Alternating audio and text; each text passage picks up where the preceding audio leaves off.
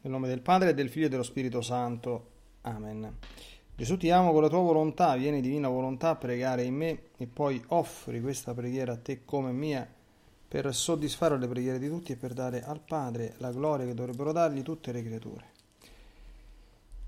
Mia Divina Maria, ti amo nella divina volontà, Regina Immacolata, Celeste Madre mia, vengo sulle tue ginocchia materne per abbandonarmi fra le tue braccia, per chiederti coi sospiri più ardenti che mi ammetta a vivere nel regno della divina volontà. Mamma Santa, tu che sei la regina di questo regno, ammettimi a vivere in esso affinché non sia più deserto ma popolato dai figli tuoi. Perciò, sovrana regina, a te mi affido affinché guidi i miei passi nel regno del volere divino e stretto la tua mano materna, guiderai tutto l'essere mio, affinché faccia vita perenne nella divina volontà. Tu mi farai da mamma e come mamma mia ti faccio la consegna della mia volontà affinché me la scambi con la divina volontà e così possa restare sicuro di non uscire dal regno suo. Perciò ti prego che mi illumini attraverso questa meditazione per farmi comprendere sempre più e sempre meglio che cosa significa volontà di Dio e come vivere in essa. Ave Maria, piena di grazia, il Signore è con te. Tu sei benedetta fra le donne e benedetto è il frutto del tuo seno Gesù. Santa Maria, Madre di Dio, prega per noi peccatori, adesso e nell'ora della nostra morte. Amen dal libro di cielo, volume 26, 4 settembre 1929. Perché il sole forma il giorno? Perché è un atto di volontà divina.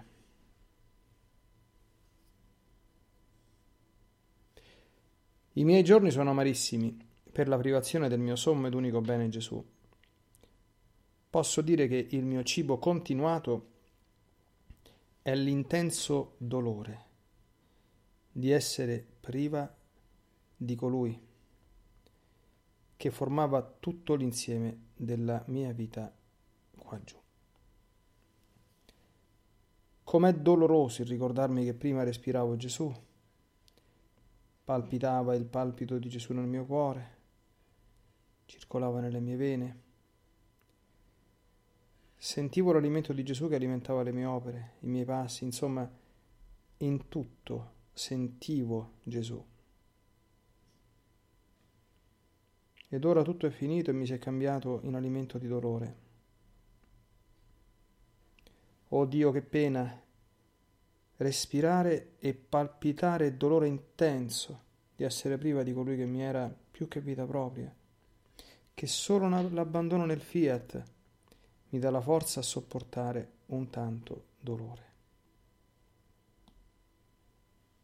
Ma mentre ciò mi sentivo, il mio dolce Gesù, uscendo dal mio interno e stringendomi fra le sue braccia, mi ha detto, Figlia mia, coraggio, non ti abbattere troppo. Dimmi, chi forma il giorno? Il sole, non è vero? E perché forma il giorno? perché è un atto di mia volontà divina. Ora, come la Terra gira, la parte che si scosta dal Sole rimane all'oscuro e forma la notte, e la povera Terra resta tetra come sotto un manto di mestizia, in modo che tutti sentono la realtà della notte ed il gran cambiamento che subisce la Terra con l'aver perduto l'astro benefico della luce, cioè l'atto della mia volontà che creò il sole e lo conserva nel suo atto continuo. Così l'anima, fino a tanto che si gira sotto l'atto continuo del mio volere, è sempre per lei pieno giorno. Notte, tenebre, mestizia non esistono. L'atto continuo del mio fiat, più che sole le sorride, la mantiene in festa. Invece se l'anima si gira nella sua volontà umana, più che terra rimane all'oscuro nella notte della sua mano volontà. la quale padroneggiando l'anima produce tenebre, dubbi, mestizia, da formare la vera notte reale alla povera creatura. Chi può dirti il gran bene? Il giorno fulgidissimo che produce un atto di mia volontà sopra la creatura. Essa col suo atto continuo produce tutti i beni e la felicità nel tempo e nell'eternità. Perciò sii attenta, racchiudi tutta te stessa dentro un atto solo della mia divina volontà. Non uscirne mai se vuoi vivere felice e tenere in tuo potere la vita della luce ed il giorno che mai tramonta. Un atto di mia volontà è tutto per la creatura. Essa col suo atto continuo che mai cessa e mai si cambia, più che tenera madre, tiene stretta al suo seno colei che si abbandona nel suo atto di luce. Ed alimentandola di luce, la cresce come parto suo nobile e santa,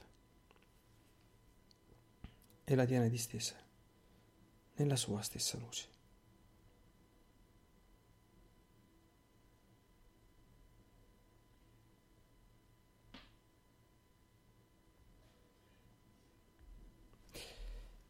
Bene, oggi è mercoledì delle ceneri 2022, l'inizio di questo tempo stupendo, meraviglioso importantissimo del sacro digiuno quaresimale, tempo di straordinarie ed eccezionali grazie che piovono dal cielo per chi vive questo tempo entrandoci eh, con tutto se stesso, cogliendo la grande occasione di conversione, di mortificazione, di penitenza, di santificazione che Dio come ogni anno offre al suo popolo. Questo è il tempo propizio per riprendere cammini interrotti o per cambiare marcia su quelli già intrapresi ecco, o per cominciare davvero a volare alti ecco, verso le vette della santità. La sapienza di Dio, ecco, fatta proprio dalla, dalla Chiesa, ha disposto che ci sia questo tempo. E attenzione che i tempi santi hanno un'intrinseca forza, diciamo, santificatrice propria. Cioè, oggi non è come ieri, non soltanto per il fatto che è trascorso un giorno, ma perché fino a mezzanotte di ieri non era Quaresima. Da mezzanotte, da questa mezzanotte, è iniziato questo tempo che terminerà con la Pasqua, se Dio vuole. Poi sarà finito. Forse ce ne saranno altre, forse no. Ecco. Quindi questa premessa è doverosa anche perché il brano così breve, ma così intenso con cui Gesù dà il là alla Quaresima di noi, aspiranti, diciamo così, figli della divina volontà, ecco. eh, cercatori della sua bellezza e della felicità, come Gesù ci ha ricordato che dona il suo regno santo e benedetto, siamo appunto accolti in questo inizio di questo itinerario con queste parole. Chiaro che ci sono due parti. Notiamo subito che eh, ai dolci lamenti di Gesù, Luisa non risponde dire, ai dolci lamenti di Luisa, Gesù non risponde direttamente, ma risponde indirettamente con quello che le, che le dice, no? Ecco, però la prima parte, che è una scena conosciuta per chi sta meditando su questi scritti, cioè ogni tanto eh, Luisa ha, come dire, delle crisi, se mi si passa questa espressione, che oggi si usa per tutte altre cose, non c'è delle crisi di astinenza, nel senso che non ce la fa più a essere priva del contatto diretto, sensibile, immediato con Gesù che per tanti anni aveva avuto la grazia di avere e che poi Gesù gli ha tolto. per le motivazioni che tante volte abbiamo già meditato. Allora, questi suoi desideri ardenti però, questo suo dire solo l'abbandono nel fiat mi dà la forza di sopportare tanto dolore, ci aiutano per esempio ad entrare in una dimensione fondamentale, fondamentale per esempio, del digiuno quaresimale e di questo tempo. E un tempo la quaresima veniva proprio chiamata il digiuno quaresimale. Questo è tempo di digiuno, dirò anche nell'omelia di questa sera. Cioè l'atto proprio tipico di questo tempo è il digiuno, tanto è vero che una volta veramente il digiuno quaresimale uno se lo, se lo ricordava, eh, specialmente nei monasteri e nei, nei, conventi, ma anche insomma la vita dei fedeli laici, insomma anche da un punto di vista canonico era molto più impegnativa. Eh. Adesso la quaresima molto dipende dalla nostra buona volontà, quello eh, che è e come la viviamo. E non ci sono forti impegni da un punto di vista ecclesiastico. C'è il digiuno di oggi, che è obbligatorio, c'è il digiuno del venerdì delle ceneri, che è obbligatorio, del, del venerdì santo, scusate, che è obbligatorio, l'astinenza dalla carne il venerdì e basta. Insomma, non è tutto sto grande impegno, no? Anche perché il digiuno richiesto è il digiuno canonico, quindi il digiuno canonico basta l'astenersi da, l'astenersi da un pasto, quindi certamente non è una cosa divertente, ma è un sacrificio sopportabilissimo, insomma, non è la, la fine del mondo. Il digiuno, insieme a tutte quante le sue valenze ascetiche, che sono ribadite evidentemente nel digiuno cristiano, cioè è uno strumento formidabile per distaccarci dal peccato e ripararlo, quindi riparare quelli commessi, espiare quelli commessi e distaccarci da quelli possibili, quindi è uno strumento di espiazione e di ascesi e di purificazione, di distacco. Un figlio di Dio non vive immerso nei piaceri mondani. Usa, come tutti gli esseri umani, di quelli leciti in conforme alla volontà di Dio. A mangiare, insomma, dobbiamo mangiare, però bisogna vedere come e quanto mangiamo. Non solo in Quaresima, ma sempre chi vive la sessualità nel, nel matrimonio la vive con la benedizione di Dio, perché è una cosa necessaria per arricchire di creature il genere umano. Questo è l'attuale regime in cui ci troviamo, quindi la sessualità lecita va bene, ma anche in ciò che è lecito, questo non è tanto chiaro ai figli di Dio, eh? non è che noi eh, siamo, siccome vabbè, devo mangiare perché devo vivere e quindi mangio quello che mi pare, dove mi pare, quando mi pare quanto mi pare. Questo non sta scritto da nessuna parte perché il lavoro è un vizio capitale. Ah, sono sposato, quindi dentro il matrimonio possiamo avere la nostra vita sessuale, quindi via, a ruota libera dove, come quando ci pare. Non è così. Non è così.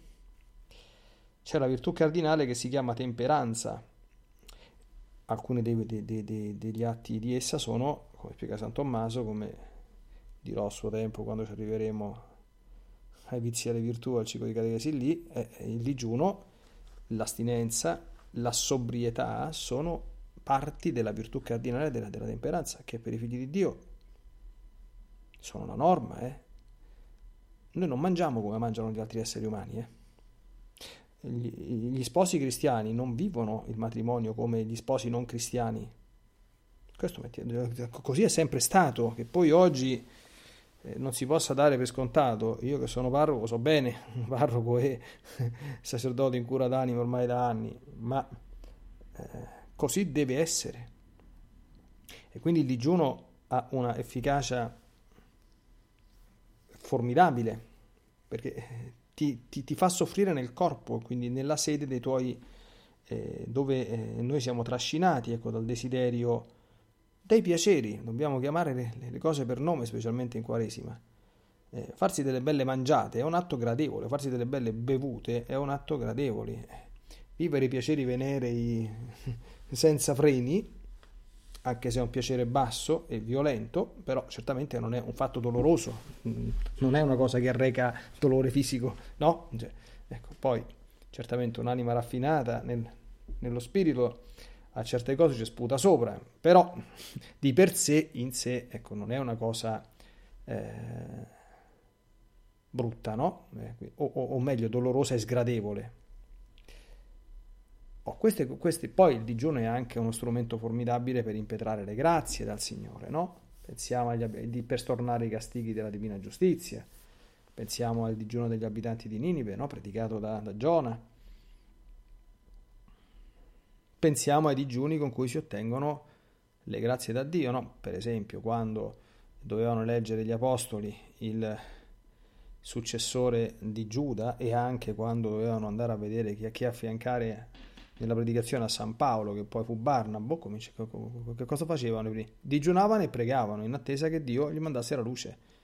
Quindi offrivano il digiuno a eh, rafforzare quella preghiera per quella cosa importante che si chiedevano. Questi sono tutti temi tipici del digiuno. Ma quando chiedono a Gesù, dice, ma come mai che i discepoli di Giovanni e i farisei digiunano, i tuoi non digiunano? E Gesù cosa risponde?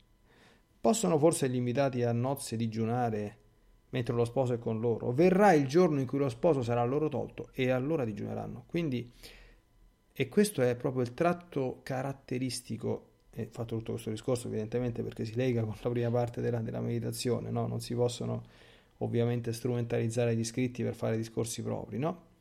Quindi il digiuno è il modo in cui dice io non mangio perché voglio stare con te. A me non me ne importa niente di tutto quello che sta sul pianeta, sul pianeta Terra, perché mi importi tu. Posso fare a meno di mangiare, posso fare a meno di dormire, posso fare a meno di, di bere, di fumare, di divertirmi, di qualunque cosa, non di te. Non di te. Quindi se non ci sei, torna. Se ci sei, stacci sempre di più. Se ci stai già abbastanza, stacci ancora di più, perché non è mai abbastanza.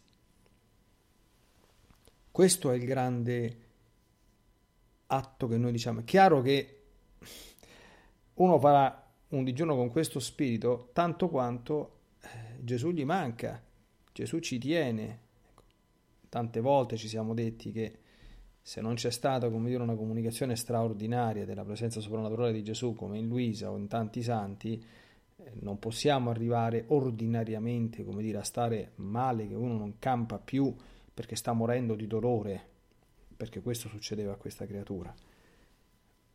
Però pensiamo anche all'estremo opposto della stragrande maggioranza della gente che proprio di nostro Signore Gesù Cristo non gliene può importare proprio che de meno, proprio, è zero assoluto.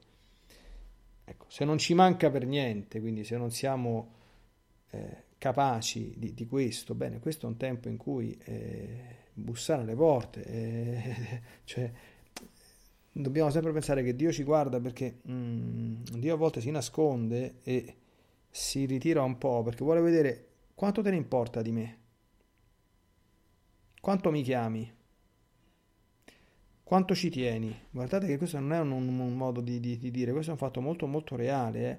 cioè mm, il rapporto con Dio è un rapporto bilaterale, un rapporto d'amore, è un rapporto, cioè c'è un io e c'è un tu la relazione personale con Gesù è personale, cioè Gesù da me vede se lo desidero, se lo cerco, se per me è importante, cosa sono capace di fare per lui, cosa gli offro, che, che, che cosa ho deciso di offrire a Dio durante questa Quaresima. Spero che tu, tutti quanti c'è una santa consuetudine di prepararsi un programma quaresimale questo fa parte della santità ordinaria, eh, della santità quindi della redenzione, eh, quindi non, non, cioè, che fai tu durante questa Quaresima?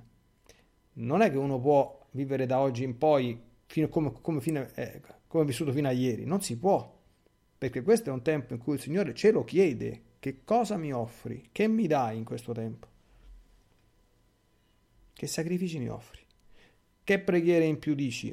O le dici meglio, quanti digiuni fai, quali mortificazioni hai scelto di fare, quali rinunce, eh, elemosine, pensavo di fare una bella elemosina, cospicua, che ne so, opere di carità, metti nero su bianco, nero su bianco, presentalo oggi a messa. Al Signore, dice questa è la mia quaresima, e poi il Signore sta attento che, che controlla e vede se tu le fai quelle cose, eh.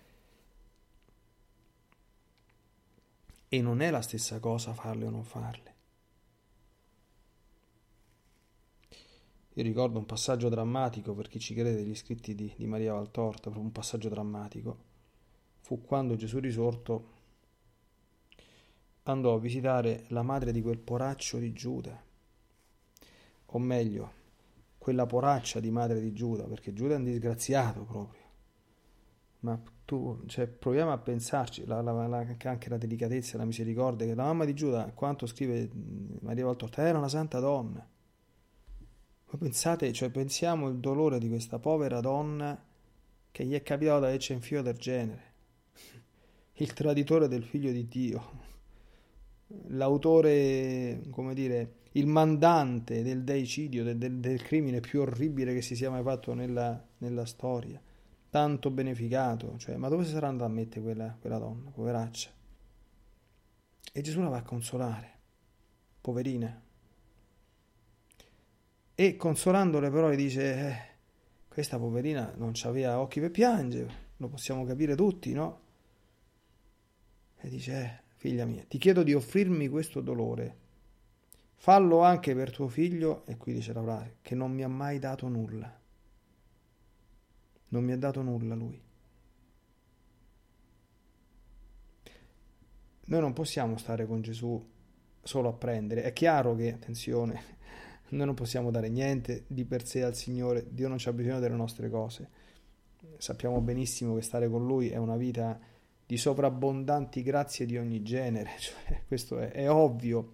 Tuttavia, quel poco che noi possiamo dargli, che è il nostro amore, che è la nostra volontà, che sono appunto le nostre piccole offerte che, di cui Gesù non c'ha bisogno, ma le guarda con compiacimento, perché quelle sono cose sono, atti, sono i nostri atti di amore per Lui, sono le nostre risposte d'amore. Quindi questo dolore immenso di Luisa per l'assenza di Gesù. Quanto vale per te Gesù? Che cosa sei, sei, sei pronto a fare? Che gli ho, capito? Cioè, voi immaginiamoci per assurdo, perché poi di, di mettersi dalla parte di Gesù, no? questo mio amato figlio, questa mia amata figlia, come sta provando a vivere la guerra? Immaginate una, una persona che faccia un programma molto impegnativo, ma non lo faccia come, come un penso, come, un atto d'amore. Se c'era amore, come diceva la Madonna sempre a Meggiugorie, quelli che si lamentavano del digiuno, dice ah il digiuno non ci riesco, mi viene il mal di testa. La Madonna dice sempre una cosa molto molto semplice, non ci riesci perché non c'era amore. Perché se c'è l'amore, ma sai che te ne importa che ti viene il mal di testa? Cioè, l'amore, se tu fai qualcosa per amore, ma anche se facessi una cosa che agli occhi del Signore fosse grande, e noi preghiamo sempre al Signore che non ce ne dia mai la minima coscienza se stiamo facendo qualcosa di, di, di, di importante per Lui, eh, perché averne coscienza è sempre pericoloso. Ma la persona che fa queste cose gli sembra sempre poco non gli dà nessuna importanza, non è che va, dice, ah mappa, oh, guarda che grandi sacrifici che ho fatto per il Signore, mo so santo. Se uno pensa questo, eh, stiamo proprio lontani anni luce, non servono quasi a niente le cose che fa. Una persona che, che pensa bene dice, ma che te sto a dare, Signore? Niente, e magari se uno lo sa, dice, ma, ma come niente? Questo si è fatto un programma che manca un certosino, insomma, no? Eh, dice, eh, però agli occhi di chi lo offre gli sembra niente perché è sempre poco per il Signore, no? Con tutto quello che noi abbiamo, che, che, che se anche dessimo il, il corpo al, al, martirio, ma sarebbe poco, sarebbe, no? Sempre, sempre infinitamente meno di quello che lui ci ha dato. Ecco, quindi, vabbè, eh, siamo fermati un po' troppo forse su questa prima parte, però eh, penso che, eh, oltre che come buon input per inizio quaresima, meditare un po' su queste cose faccia bene a un po' tutti i credenti, perché oggi si parla quasi niente di queste cose. Oggi si... ah, Gesù ha sofferto lui, ha fatto tutto lui, c'è la sua misericordia, noi non dobbiamo fare niente e basta. Eh, ti pare che Dio guarda le cose che fai tu, non c'ha bisogno delle, delle tue opere, che c'ha bisogno dei tuoi digiuni, delle cose, lascia perdere tutte stupidaggini qua, eh, la, la, salvezza è gratuita, che pensi che ti compri il Padre Eterno, tutta, tutta una serie di sciocchezze, e diciamo sciocchezze perché è mercoledì delle, delle, delle ceneri, ecco perché si potrebbe usare anche termini non volgari ma un po' più pesanti che sciocchezze, lasciamo perdere, eh, che però poi penetrano nelle, nelle coscienze e condizionano la vita dei, dei fedeli. Il male, perché non è bene pensare in questo modo. Allora, e poi c'è la parte spettacolare, la seconda, quindi Gesù risponde o non risponde, cosa gli sta dicendo? Ci ti preoccupare, l'ha, l'ha già detto Luisa, se non ci fosse il fiat non sopporterei, brava, ecco, questo è il segreto. Allora, non ti abbattere troppo, quindi Gesù gradisce che sia espresso, pensiamo al dolore che ha provato la Madonna, per esempio, quando Gesù è partito, c'è stato un giorno, un giorno che Gesù è uscito di casa per iniziare la vita pubblica, cosa ha fatto? È andato in cerca di San Giovanni Battista, si è messo in fila con i peccatori, si è fatto battezzare, dopodiché ha cominciato la sua Quaresima, che è il modello della nostra, si è stato fatto 40 giorni nel deserto. La Madonna è rimasta a casa da sola, senza il suo Gesù. Come stava? è meglio non pensare, unitissima alla volontà di Dio, lei sapeva che questo era una cosa importante, che Gesù era venuto per questo, ma questo non le impediva di soffrire all'inverosimile. Però sempre con quella letizia, ecco qui, quando si soffre nella divina volontà, si soffre tanto, ma, ma notte, tenebre e mestizia non esistono. Attenzione, la mestizia è cosa diversa dalla sofferenza, eh? La mestizia è la tristezza. La tristezza che, che nasce, se noi ci pensiamo bene, provate a pensare alla genesi di ogni tristezza. Dietro ogni tristezza c'è una nostra volontà che è mortificata, cioè che non ha quello che desidera, non ha quello che vorrebbe eh, e si intristisce. È diverso soffrire per l'assenza sensibile di Gesù e intristirsi per questo. Soffrire è cosa che viene da Dio, intristirsi viene dalla volontà umana. O meglio, la tristezza è una delle note dominanti delle anime che, ahimè, sono passate dalla parte del nemico. Notte, tenebre e mestizia non esistono. Allora, sulla terra c'è un'alternanza tra luce e tenebre, dice, dice Gesù, semplicemente per un motivo fondamentale, tra l'altro stabilito da lui, che era fatta così, no? E che ha molte buone ragioni di essere, che a un certo punto eh, la Terra gira e quindi c'è sempre una parte del pianeta Terra, quindi è diverso evidentemente, no? Perché c'è il modo della Terra su se stesso, che dà le spalle al Sole e quindi sta nelle tenebre. Ma se l'anima si gira nella sua volontà umana, quindi ti, ti, ti, devi girare, quindi devi dare le spalle alla volontà di Dio, ah, rimani all'oscuro nella notte della tua umana volontà, eh, che produce tenebre, tensione, dubbi, mestizia. I dubbi per noi figli di Dio, specialmente i dubbi di fede, non esistono. Non ci sono dubbi. Mai. Noi viviamo di certezze, non di dubbi. Le certezze della fede e della speranza. Ecco, rimando a quando abbiamo parlato, quando, quando, quando, ho parlato perché ora approfondire nel ciclo di catechesi sui su vizi e virtù. La fede non ammette dubbi, così come la speranza poggia su basi solidissime. Per cui i dubbi dentro un'anima che vive nella divina volontà non c'entrano proprio. Le tenebre, quindi l'oscurità che uno si sente perso, non sa cosa fare, perde il senno della ragione, non sa come orizzontarsi, non sa come... No, no, non ci stanno se vivi all'ombra della, della volontà divina, ci stanno se vivi all'ombra della volontà umana e se vai cercando, anziché il sole della divina volontà, eh, qualche eh, poveretto come te che ti dia qualche fiammifero, ammesso che sia capace di accenderlo, che ti faccia vedere a un palmo di distanza, ma niente di più ti possono dare gli uomini. La tristezza noi non siamo, in realtà nessuno pensi che il tempo di Quaresima è un tempo di tristezza, eh? tutti quanti i santi hanno, questo è un tempo di, di grande penitenza, eh? di grandi rinunce, di grande silenzio, ma questa è la cosa più bella del mondo, questo è un tempo di gioia, cioè non è che, che, il, che, che il, il, cristiano penitente, come dice Gesù nel Vangelo, va in giro col muso lungo, ah, arrivata la Quaresima, ah, ma non posso vedere la televisione perché ho fatto il fioretto, ah, ma adesso eh, non posso andare al cinema perché ho fatto il fioretto, ah, non posso bere manco un goccetto di vino perché ho fatto il fioretto. Non è così, eh. Cioè, queste sono macchiette, queste sono caricature. Non è così. Ah, ho fatto il digiuno, mamma mia, cioè, c'era, c'era Bragardi che diceva c'è un cerchio alla testa. Mamma mia, c'è un cerchio alla testa, che fatica sto digiuno, mamma mia. Oh, magari lo dico oh, pure in giro, così perde tutto il merito, come dice Gesù nel Vangelo, no?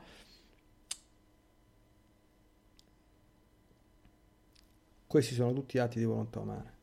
Se si rimane nel sole della divina volontà, sta roba qui non esiste. Non c'è. Col suo atto, dice Gesù, continuo, se stiamo nella divina volontà è sempre giorno, non c'è la notte, la notte non verrà mai. Non c'è.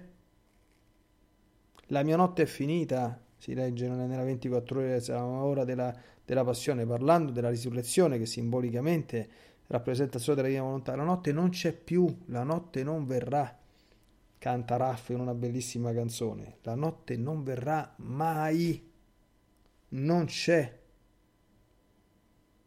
Qualunque cosa succeda, prima c'era il Covid, poi c'è stata la guerra, poi tra poco c'è sarà qualche altra cosa non fa niente dentro la nostra anima, la notte non viene, la luce non la spegne nessuno, queste cose sono cose del tutto esteriori e contingenti, per quanto gravi possano sembrare in certi casi o forse anche essere. Col suo atto continuo di Gesù produce tutti i beni e la felicità, attenzione, non solo nell'eternità, nel tempo e nell'eternità. Nel tempo. I figli di Dio sono persone felici. Quando uno ti dovesse chiedere ma tu sei felice, ma se tu non rispondi subito, non è che sono felice, sono la persona più felice dell'universo. La una vita più felice di questa non poteva esistere. Ecco, se, se, se, ti viene col cuore da rispondere a questa domanda, perché questo vale per tutti, eh? Per tutti. Nessuno escluso. Chiunque vive nella divina volontà può rispondere in questo modo ma è andata così bene che meglio non mi poteva andare. Perché è così. E Gesù dice, non uscire mai da qui se vuoi vivere felice.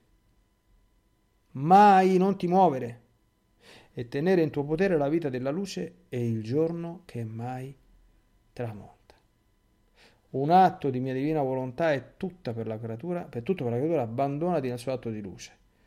Dicono che al polo nord e al polo sud, certamente è vero, non è che dicono eh, ci sono sei mesi di giorno e sei mesi di notte. Sarebbe interessante se qualcuno avesse la possibilità di andare o al polo nord o al polo sud nei sei mesi in cui c'è sempre giorno, perché quello sarebbe una bella esperienza. Dice, no, no, no, eh, la sera non viene, non c'è, è luce ininterrotta, H24.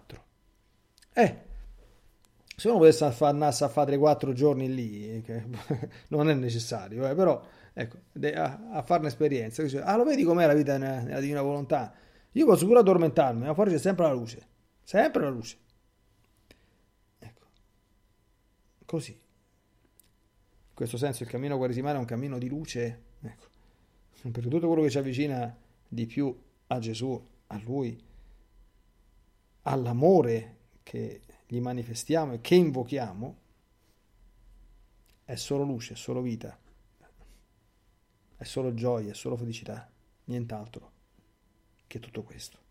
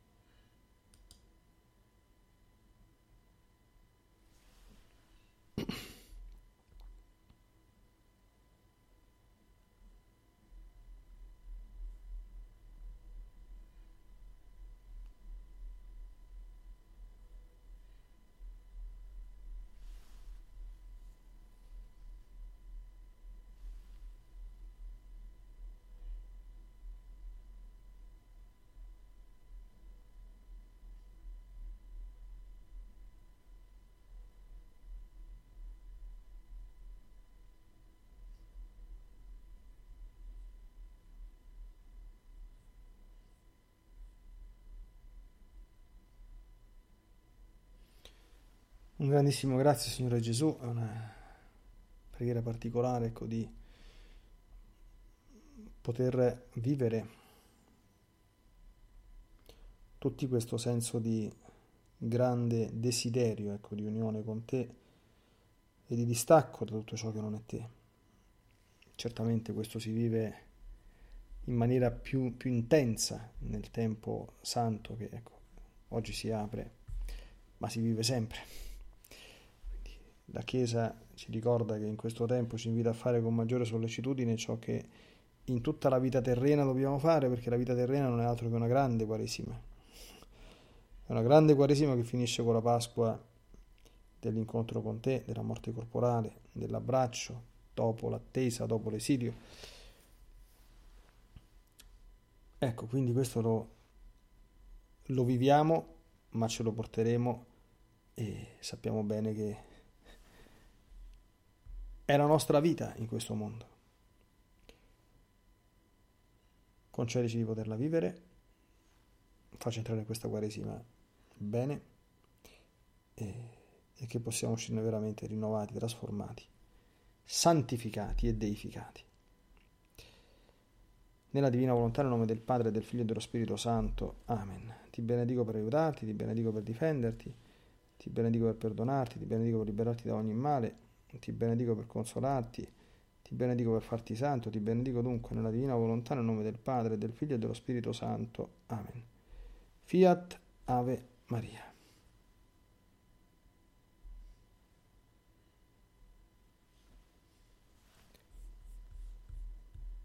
It's true that some things change as we get older. But if you're a woman over 40 and you're dealing with insomnia, brain fog, moodiness, and weight gain, you don't have to accept it as just another part of aging. And with MIDI Health, you can get help and stop pushing through it alone. The experts at MIDI understand that all these symptoms can be connected to the hormonal changes that happen around menopause, and MIDI can help you feel more like yourself again. Many healthcare providers aren't trained to treat or even recognize menopause symptoms.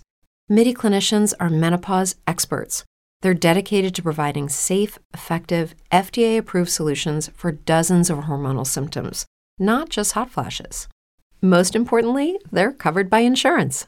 91% of MIDI patients get relief from symptoms within just two months. You deserve to feel great.